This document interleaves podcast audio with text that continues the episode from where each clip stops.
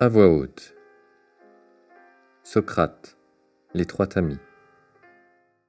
Un jour, un homme vint trouver le philosophe Socrate et lui dit Écoute, Socrate, il faut que je te raconte comment ton ami s'est conduit.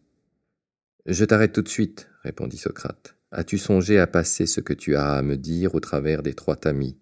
Et comme l'homme le regardait rempli d'étonnement, l'homme sage ajouta Oui, avant de parler, il faut toujours passer ce qu'on a à dire au travers de trois tamis. Voyons un peu, le premier tamis est celui de la vérité. As-tu vérifié si tout ce que tu veux me raconter est vrai? Non, je l'ai entendu raconter et bien, bien.